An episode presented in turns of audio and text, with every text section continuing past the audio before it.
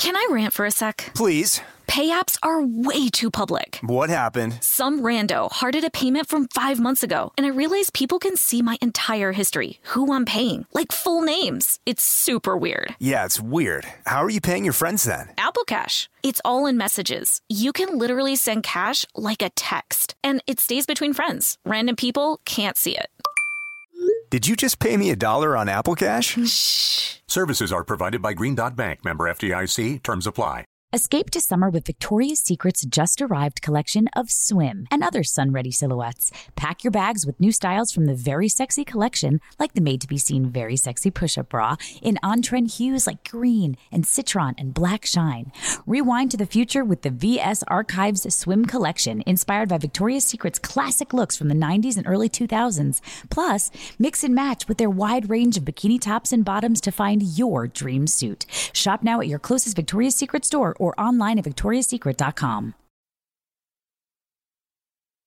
Welcome to Criminalia, a production of Shondaland Audio in partnership with iHeartRadio.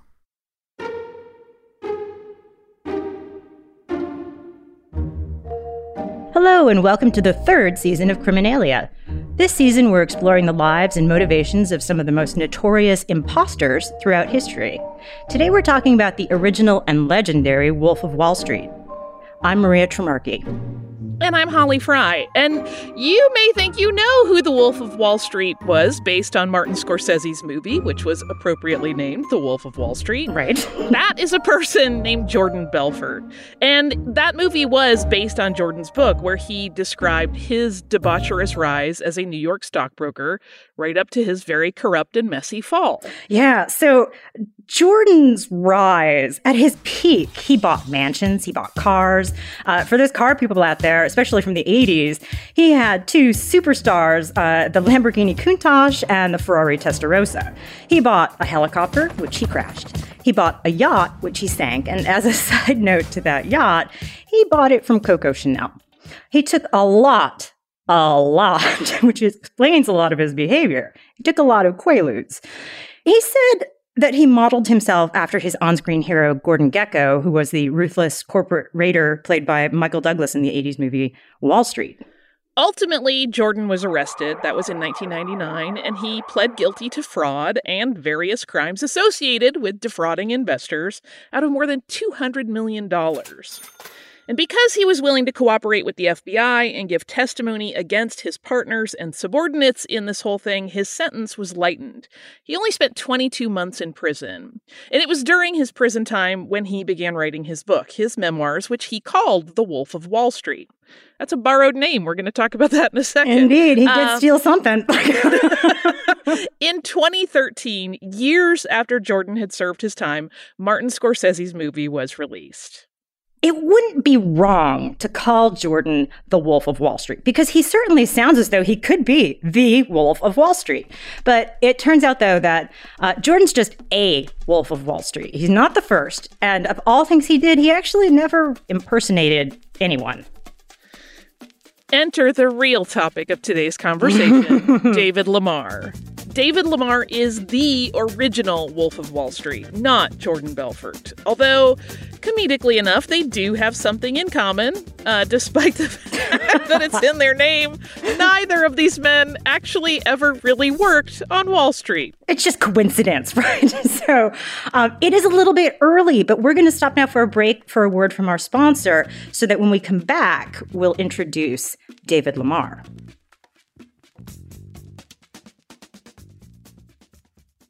Can I rant for a sec? Please. Pay apps are way too public. What happened? Some rando hearted a payment from five months ago, and I realized people can see my entire history, who I'm paying, like full names. It's super weird. Yeah, it's weird. How are you paying your friends then? Apple Cash. It's all in messages. You can literally send cash like a text, and it stays between friends. Random people can't see it. Did you just pay me a dollar on Apple Cash? Shh. Services are provided by Green Dot Bank, member FDIC. Terms apply. Hey, everybody, it's Holly. Listen, I've been doing stuff on stage since I was a kid, which means that I have been doing my makeup since I was a kid. And I can turn out a look when I need to, but on my day to day, I really like to keep it a little more relaxed and low key. I don't have time for a full face most of the time. But that also means that Thrive Causemetics can have me covered no matter what I'm doing, whether I'm doing something on stage, like I have an appearance or a live show, or I'm just running to the grocery store. Something in their line is perfect. And what I really love and what's important to me is that they are certified 100% vegan and cruelty free. And to me, cruelty free is very important in the cosmetics I use.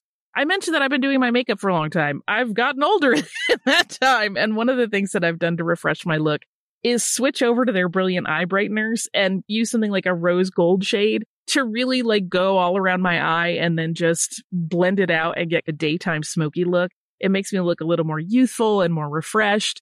And it's just easy as pie. And it means that I don't have to mess with a whole ton of products.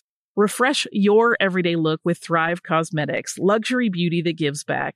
Right now, you can get an exclusive 10% off your first order at thrivecausemetics.com slash criminalia. That's Thrive Causemetics, C-A-U-S-E-M-E-T-I-C-S dot com slash criminalia for 10% off your first order. This episode is brought to you by SimpliSafe. Listen, you listen to true crime podcasts. You know that the world can be dangerous and unpredictable and that there will unfortunately be people who want to hurt each other. And so it's kind of nice to get a little peace of mind by having a good home security system. Just take a few precautions. And I recommend looking at SimpliSafe Home Security. I've had my home broken into in the past and it was a terrible feeling, even though nothing that bad really happened. Aside from an intruder, I just really like knowing that I have a security setup that lets me check in on my pets when I'm not home. That is a huge peace of mind giver when I am out traveling. SimpliSafe sent me a whole home security system, and I was really, really impressed by the variety of indoor and outdoor cameras they offer. And the whole thing is backed by 24 7 professional monitoring for less than a dollar a day. Get 20% off any new SimpliSafe system when you sign up for Fast Protect monitoring. Just visit simplisafe.com slash criminalia. That's SimpliSafe, S-I-M-P-L-I-S-A-F-E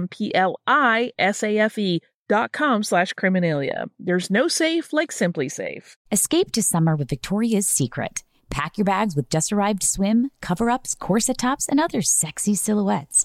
When the sun goes down, opt for bold and blingy styles, like the made to be seen very sexy push up bra from the Very Sexy collection in on trend hues like black shine, green, and citron. For a glam statement, pair them with your favorite jeans and bring the heat.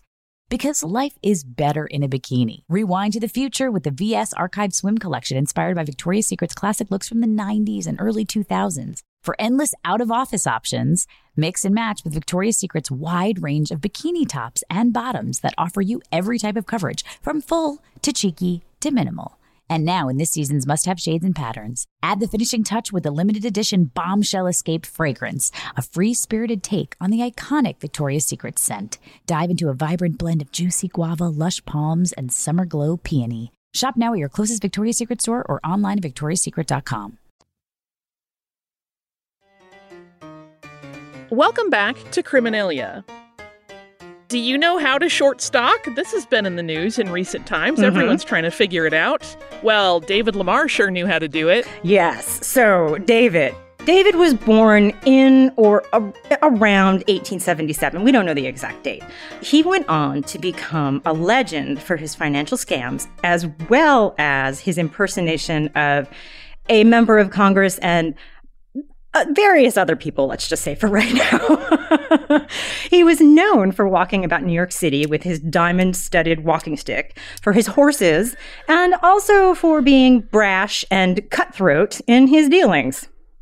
So he was actually born David Levy. We know that because he had a brother, Henry, who would sign his last name Levy, and that's how people put it together. But David later told people that he changed his last name to Lamar to match that of a noted Mississippi senator in order to help facilitate his business dealings. And Holly just said facilitate with quotation marks around it. yeah, that person he's referencing would presumably be a man named Lucius Quintus Cincinnatus Lamar. And in the 1870s and 1880s, that Lamar served as both a member of the U.S. House of Representatives and then the U.S. Senate. And then he became Secretary of the Interior and eventually an Associate Justice of the Supreme Court.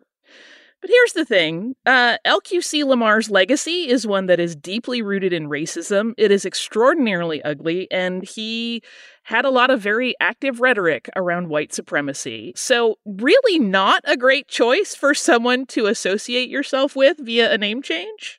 It was not actually the only name that he would use, though. Um, David Lamar also went by David Lewis, particularly during a stretch of time he spent in Omaha, Nebraska. And at one point, JP Morgan smartly had become suspicious of Lamar and his financial doings, and he put two and two together and he figured out that these were very likely the very same man.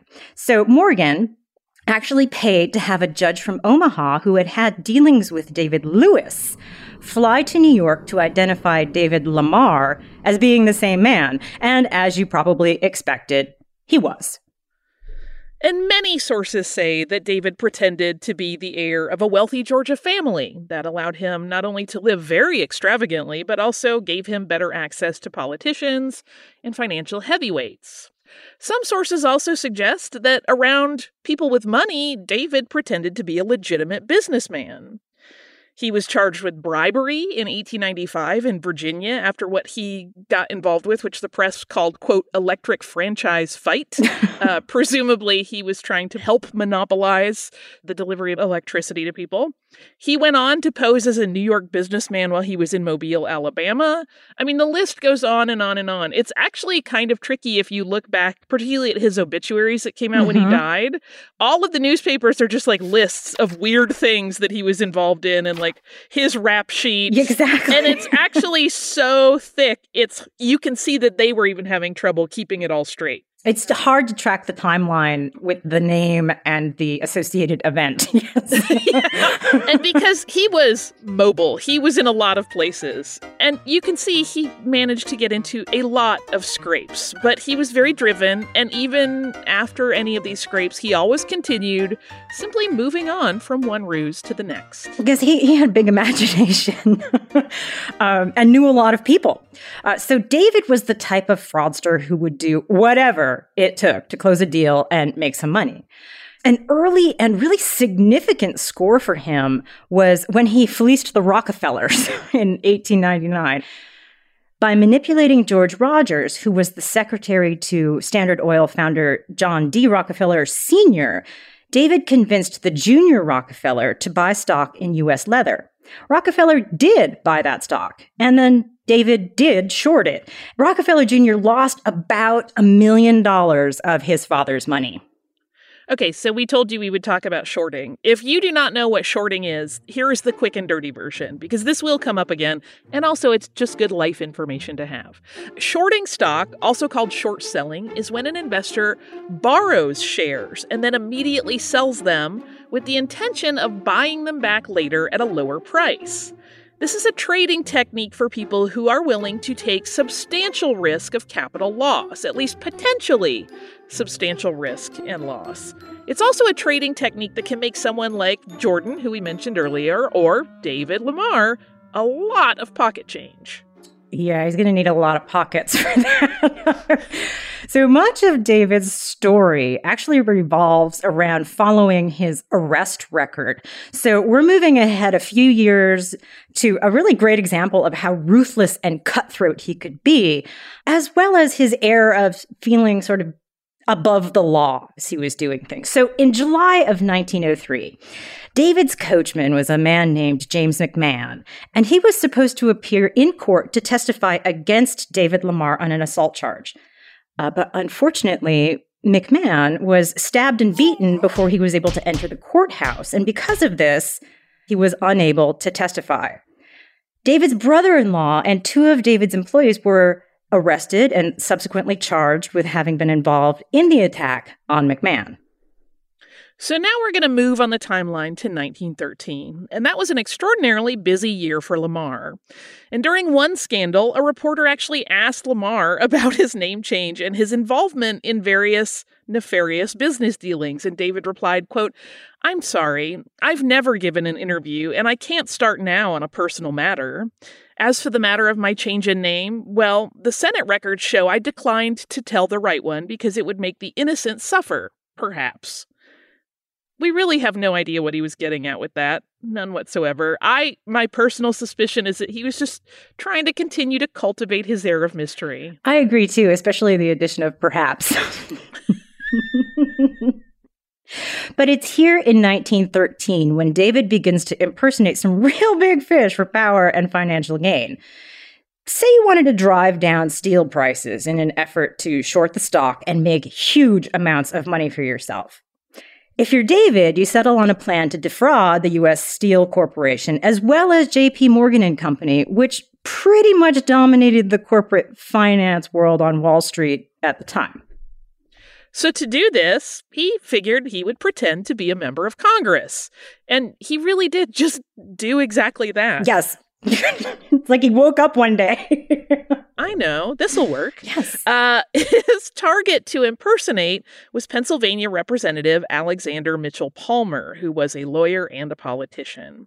And David faked this persona in telephone interviews, and he even attempted, but failed, to deliver a floor speech to persuade Congress to his proposal. Sometimes your schemes, though, do not go as planned. In this instance, while no one could see him over the phone, and that seemed to work, he could not mask his face in front of all those congressmen who actually knew Alexander Mitchell Palmer.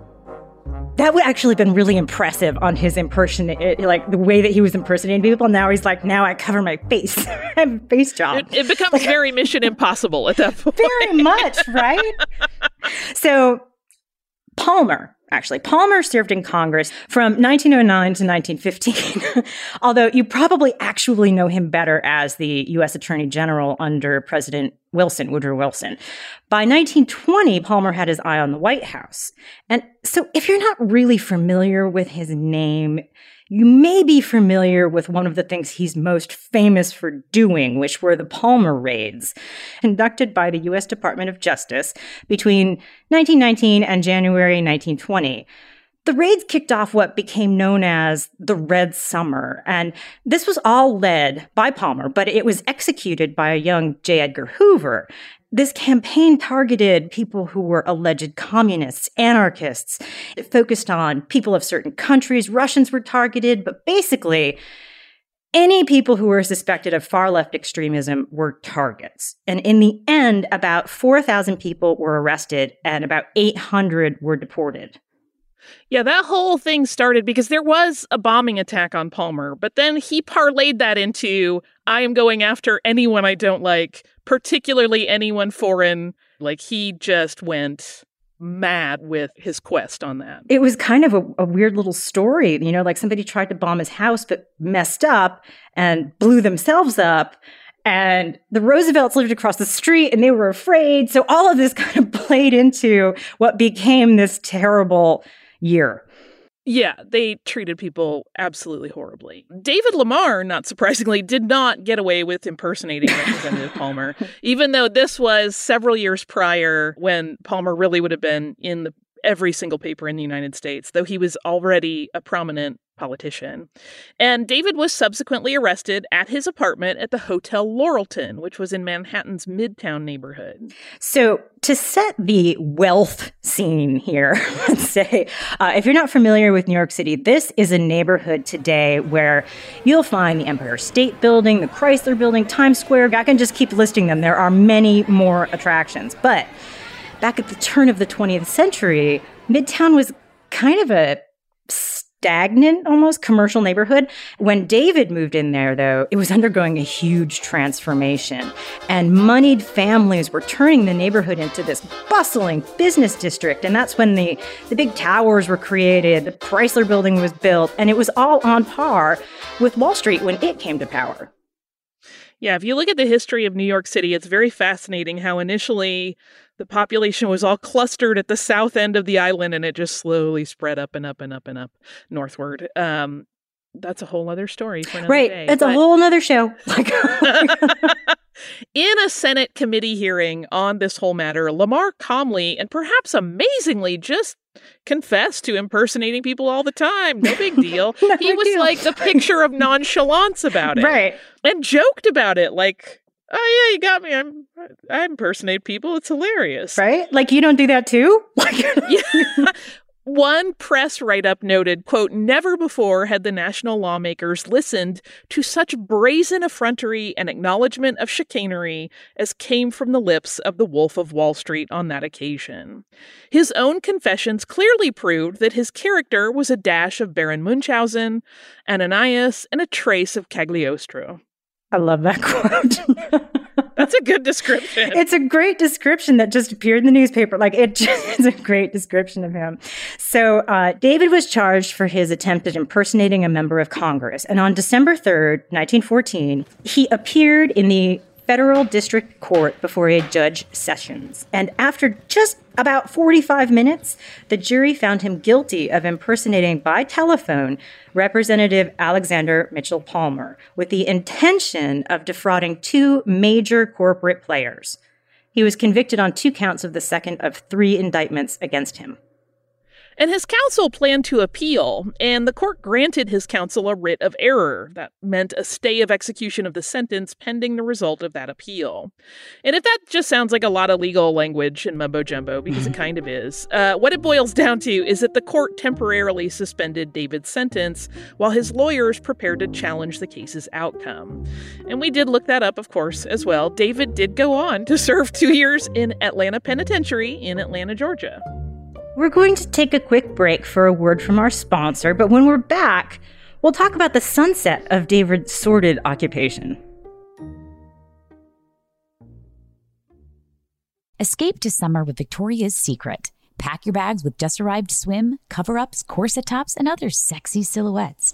When the sun goes down, opt for bold and blingy styles, like the made to be seen very sexy push up bra from the Very Sexy collection in on trend hues like black shine, green, and citron. For a glam statement, pair them with your favorite jeans and bring the heat.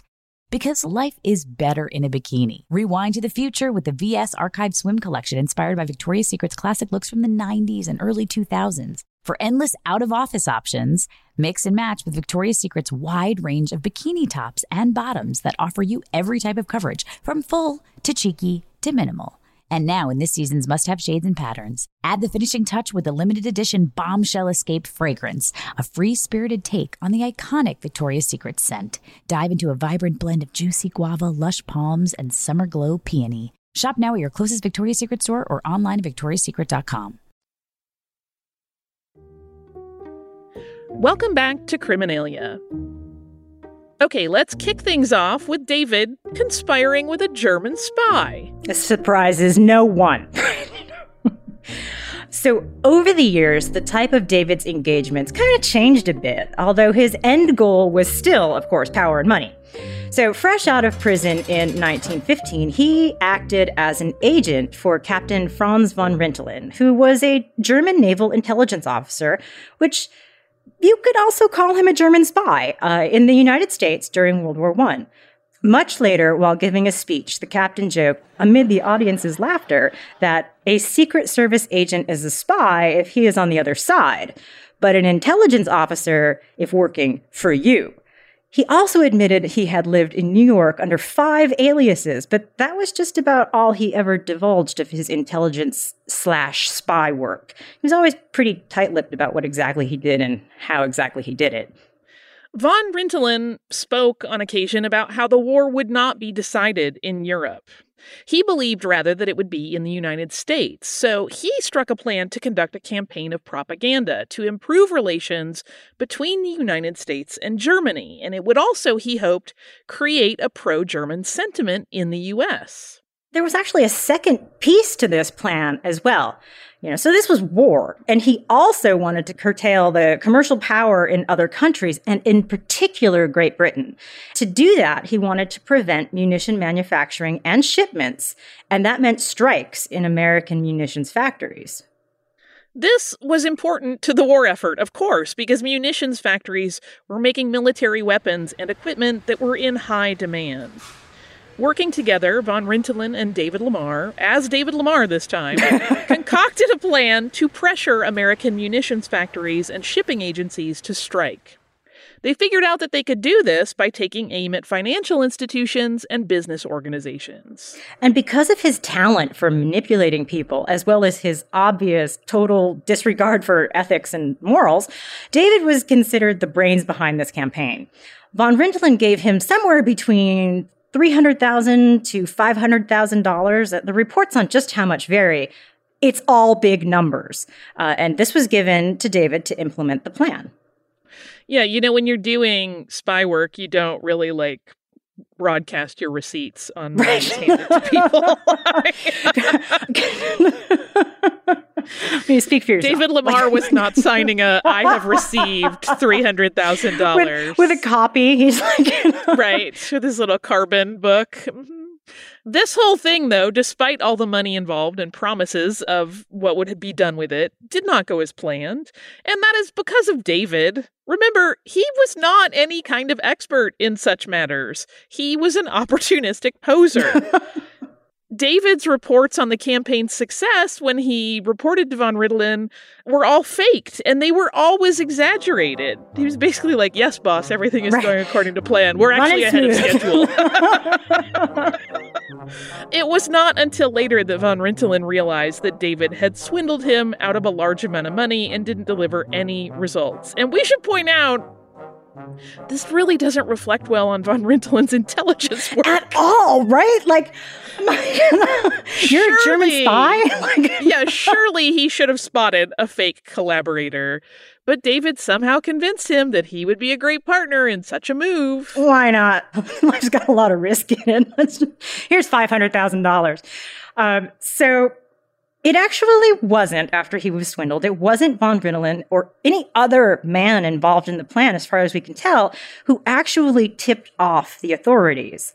But David was, yet again, arrested. This time he was convicted of conspiring with Germans and interfering with munitions shipments, which Technically, yes. Uh, he testified on his own behalf that indeed he had engaged in the anti munitions scam.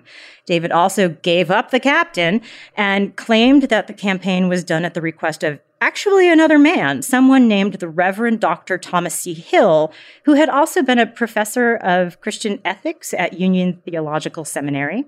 Hill only comes up in the men's testimony, actually. He remains a bit of a mystery to both of us. Another man who was implicated in this plan was Henry B. Martin, and he, like David, took the stand. While he denied he knew that the money came from a German source, he did admit that he accepted large amounts of money from David, which he spent on the behalf of the Labor's National Peace Council, as well as promoting and distributing pro German propaganda to Americans. While the Labor's National Peace Council really does sound like a very official group, it actually wasn't at all. It wasn't a reputable organization. It was just one that David formed all as part of this larger plan. So, also taking the stand that day was George Plockman, who was treasurer of the Transatlantic Trust Company. He testified against von Rintelen, David, a former congressman, and five associates for the Labor's National Peace Council.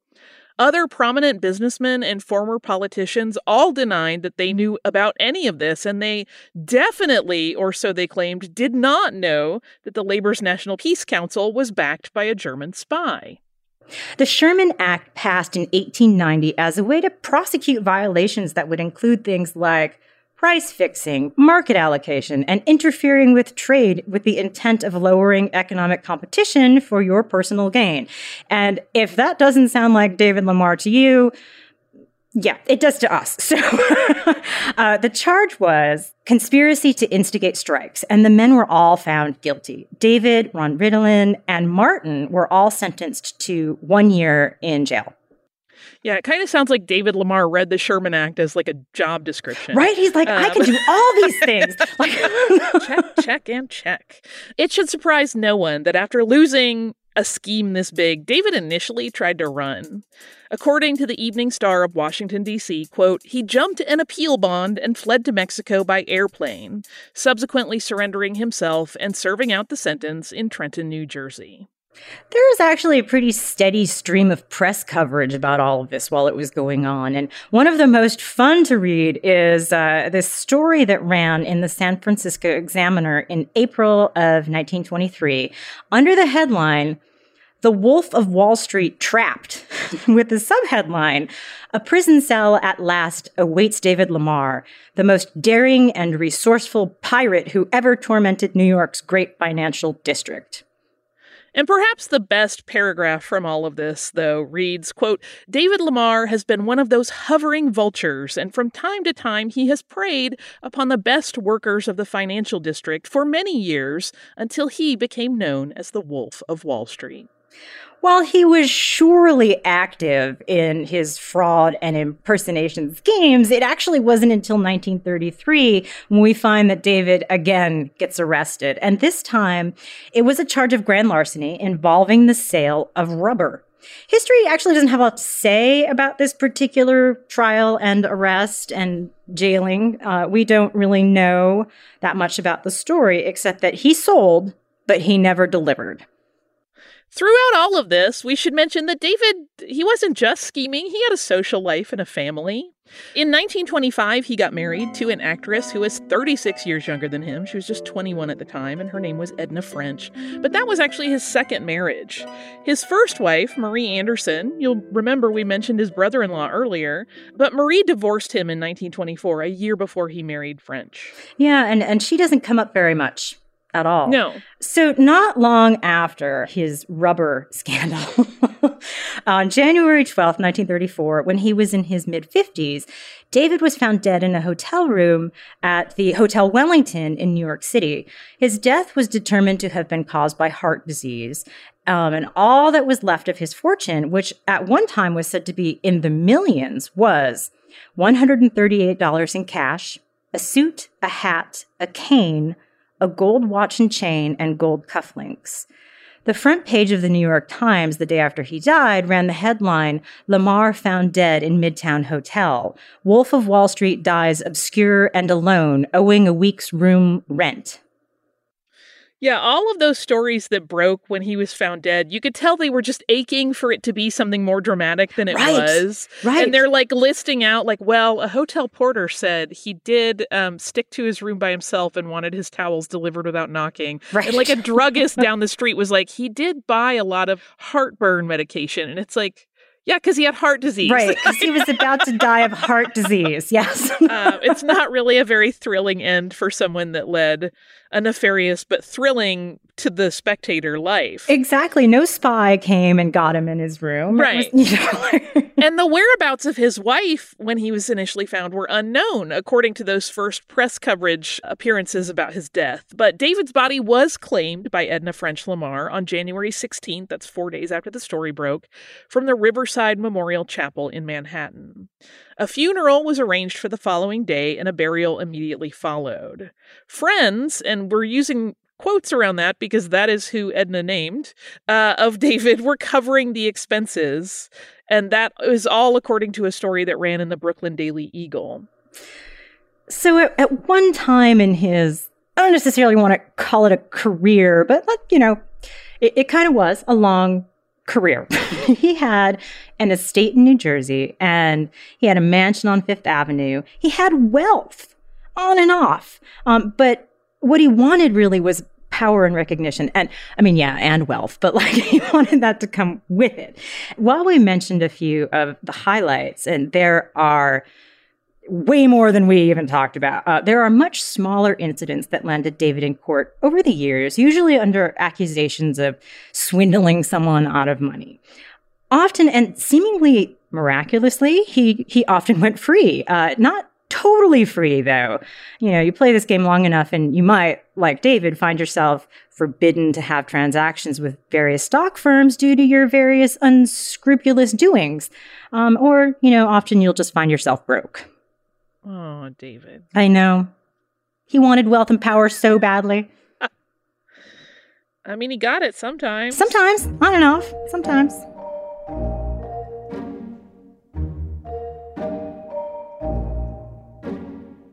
So, Uh, it's an interesting one, actually, to do a mocktail for, I think. Um, I, I know researching David, I wanted to take a few shots of whatever. So, uh, you know. so, what do you bring to the table this week, my dear? So this is a a, a drink that I'm calling a wolf in sweet clothing, um, and this is one that is um, it's very yummy, but it does have a surprise little kick, even without any alcohol in it. So uh, it starts out with three ounces of orange juice, and then you are going to take any kind of spicy syrup. I did mine two ways. I have mm-hmm. one that's a, a, spicy mango syrup, and I have another that's a habanero lime syrup. And I made it both ways, and both were very delicious. The aftertaste was the primary difference. Interesting. I always love when you bring in the mango one. I'll I'll describe how they taste a little bit different afterwards. Um, and then on top of that, you're going to pour three ounces of Sprite. And I like to not mix this as I go because I like a little subtle gradient to it. Mm-hmm. And then you're going to take some black cherry puree just uh, and just drizzle it on top. And it's going to sink largely to the bottom but it creates these pretty streaks in the drink. And then you kind of top it with three to four maraschino cherries. So it looks love you. very beautiful and sweet. And it is very sweet. But what happens because of that spiky syrup that's in there afterwards like it leaves this like film in your mouth where you're like, ooh, hot, spicy, hot. it's like, very subtle. It's not it's not bad, but I feel like this is how people felt when they met this person who looked very handsome and very put together, and then they realized, like, I've been duped. right? Where did my fifty thousand dollars go? Like, um, oh, this bites a little bit at the end. Uh, so yeah, so the one that I did with spicy mango, it leaves that sense of spice in your mouth. And the one that I did with the habanero lime syrup, it's not so much a taste as just the sensation of heat. So it's a little bit different. Uh, but both are very yummy. And if there's like another syrup that you have that is in that sort of family, like sometimes I'll make jalapeno syrup, which is super easy if mm-hmm. anyone's interested. You just do your simple syrup recipe, which is one part sugar to one part water. Throw a couple of sliced jalapenos in there while you get it to boiling point and make sure the sugar's dissolved and then you let it cool and then you strain out or pull out the jalapenos if you want. You can leave them in there to steep. It will make it hotter and hotter depending on the jalapeno. There are lots of fun, easy ways to make hot syrup, but that was uh, the one I did, and it was very yummy. Now, for my drinkers in the crowd, I will shock you because in my experiments, this is another time where I thought vodka was going to be the easy, yeah. clear winner, and again, it was gin. I don't know really? if my palate is changing. Yeah, what's going on? well, gin gin goes so well with that like hyper sweet and citrus combination. This drink can be, if you are not into sweetness, a little bit cloying. So when you add gin, it really kind of like cuts back on mm-hmm. that that soda sweetness and it was really really yummy. But I didn't try it, but I think you could also throw rum in here, like a white rum, and it would be delightful. It would feel very tropical at that point. Yeah, exactly. So I actually will admit that I found maraschino cherries in my refrigerator and happened to mention it to Holly, who promised me that she would use them for a drink at some point. And so I am very excited about this because it's either use them in, in this drink or eat them on a fork. well, you could also make yourself a little Shirley Temple. Of right? course, you of course. that yes. With a, a, lemon lime soda and some maraschino cherries and some pomegranate juice, or any kind of juice, really. If you just do half juice, half lemon lime soda, mm-hmm. or even club soda if you want to take it back from that sweet place. Right. And throw those cherries in there. Delicious. I have a lot of options, but I like yours. Got to do it too. uh, yeah, throw a little spicy syrup in there and you'll get a nice surprise. and you won't be cheated out of your money in doing so, I hope. we all hope. You're like, I paid $700 for this right? bottle of syrup. Please don't do that. You can make it for a buck. this guy outside the store he told me that it would be the cheapest that I would find in town. no, never, never. Alrighty, thank you so much. We hope if you uh, try this mocktail or cocktail that you dig it. We want to thank you again for spending this time with us, and we will see you right back here next week with more imposters. Criminalia is a production of Shondaland Audio in partnership with iHeartRadio. For more podcasts from Shondaland Audio, please visit the iHeartRadio app, Apple Podcasts, or wherever you listen to your favorite shows.